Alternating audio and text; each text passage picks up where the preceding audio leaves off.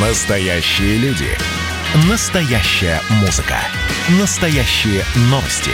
Радио «Комсомольская правда». Радио про настоящее. 97,2 FM. эм. Как дела, Россия? Ватсап-страна!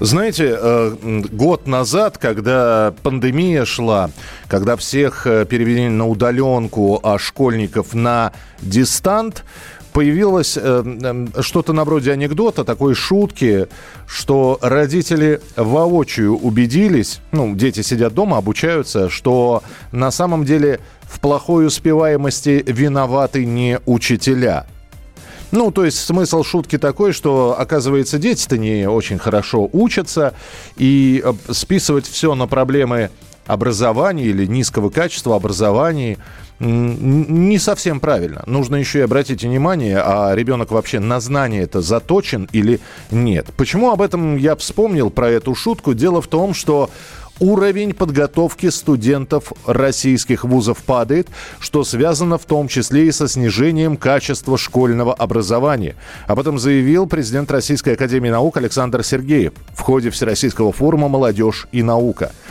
Качество студента на выходе из университетов, скажем так, не улучшается, падает. Мы были свидетелями этого процесса и в 90-е, и в 2000-е. Связывали это с причиной беспорядков, которые были в стране, но тем не менее задача заключается в том, как нам качество студентов повысить. А университетам высказывается претензия о том, что плохо подготавливаете студентов, они кивают на школы. А, а из школы кто приходит? Такие, что, извините, надо таблицу умножения образование учить. Ну вот, давайте поговорим на эту тему. Президент Всероссийского фонда образования Сергей Комков с нами на прямой связи. Сергей Константинович, здравствуйте. Здравствуйте. О, Том, о том, что ученик не знает таблицу умножения. Ну, не держится у него в голове, сколько будет 7 8. Виновата школа или все-таки э, это ученик сам не, должных усилий не приложил для того, чтобы выучить ее? Ну, я не стал бы так утрировать эту проблему. Э, могу сказать только одно, что уровень э, подготовки выпускников сегодняшней школы, конечно же, очень здорово снизился. И это уже ни для кого давно не является секретом. И э, сегодняшние выпускники школьные, угу. при, придя э, в высшее учебное заведение, на первом и даже на втором курсе фактически проходят э, вместе с преподавателями вузовскими угу. курс средней школы. Они восполняют те знания, которые они должны были получить э, в общеобразовательной средней школе. Ну, а причем это касается даже тех, кто приходит э, в вузы Э, с высокими баллами так называемого ЕГЭ. Э, например, э, вот недавно давала, давала информацию руководство факультета журналистики Московского государственного университета, угу. так они вообще были э, в полной панике от того, кого они уже в последние годы получают к себе качестве э, э, студентов после приема. А, объясните, пожалуйста, я одного не могу понять, Сергей Константинович, они, а как они получают этих студентов? Ну, когда человек, он же студент вступительные экзамены в ВУЗ все равно сдает, или, или он стобальник, и поэтому без экзаменов он проходит в институт, потому что у него 100 баллов по ЕГЭ? А, ну, он сдает, он сдает всего лишь один, один небольшой профильный экзамен – а все остальное он зачисляется по результатам ЕГЭ. И если он э, идет с высоким баллом, почти 100-бальным, или со, вообще со 100-бальным э, сертификатом ЕГЭ, то он автоматически зачисляется. Там конкурс-то идет ведь не по уровню знаний, uh-huh. как это раньше, а идет конкурс вот этих э, сертификатов ЕГЭ. И когда потом преподаватель в аудитории встречается с этими своими новыми студентами, он приходит в ужас.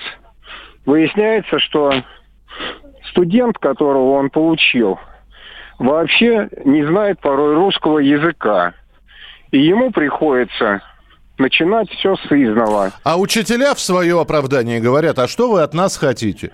У нас все заточено под ЕГЭ, чтобы школьник сдал Совершенно это. верно, это, да. Да. А если хочет поступать, если хочет правильно писать слово винегрет, например, без ошибок, если хочет спрягать... Пусть нанимает репетитора.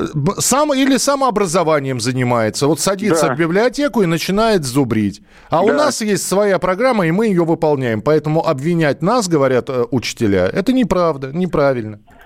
Да, потому что вся школьная система сегодня заточена именно под это. Не под то, чтобы выпустить, э, значит, э, э, хорошо знающего, понимающего, а самое главное, хорошо образованного человека из uh-huh. стен средней школы, а человека, напичканного неким набором знаний, умений и навыков, так называемых зунов. И не более того. Вот и все. Тогда буквально на минуту еще один вопрос. Скажите, пожалуйста, Сергей Константинович, если у вас э, спросить три главных пункта, чтобы повысить качество выходящих из средних образовательных учреждений э, учеников, три главных пункта какие нужно выполнить? Первое. Выгнать в шею всех советников – американских и тех, которые были подготовлены э, там из э, Министерства просвещения России. Угу. Второе.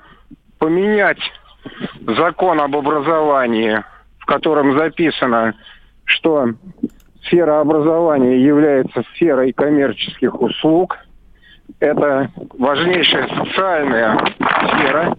И третье, это надо вернуться к традиционной, классической, э, фундаментальной системе российского образования. То есть отменить все возможные э, новшества, которые были введены по рекомендациям этих так называемых советников ЕГЭ, ОГЭ и прочие глупости. Спасибо большое, Сергей Константинович. Сергей Комков, президент Всероссийского фонда образования, был у нас в эфире. Ну, вот такая вот история. Качество школьного образования не устраивает. Уровень подготовки падает. Но Сергей Комков три пункта назвал. Вполне возможно, вы свое что-то добавите.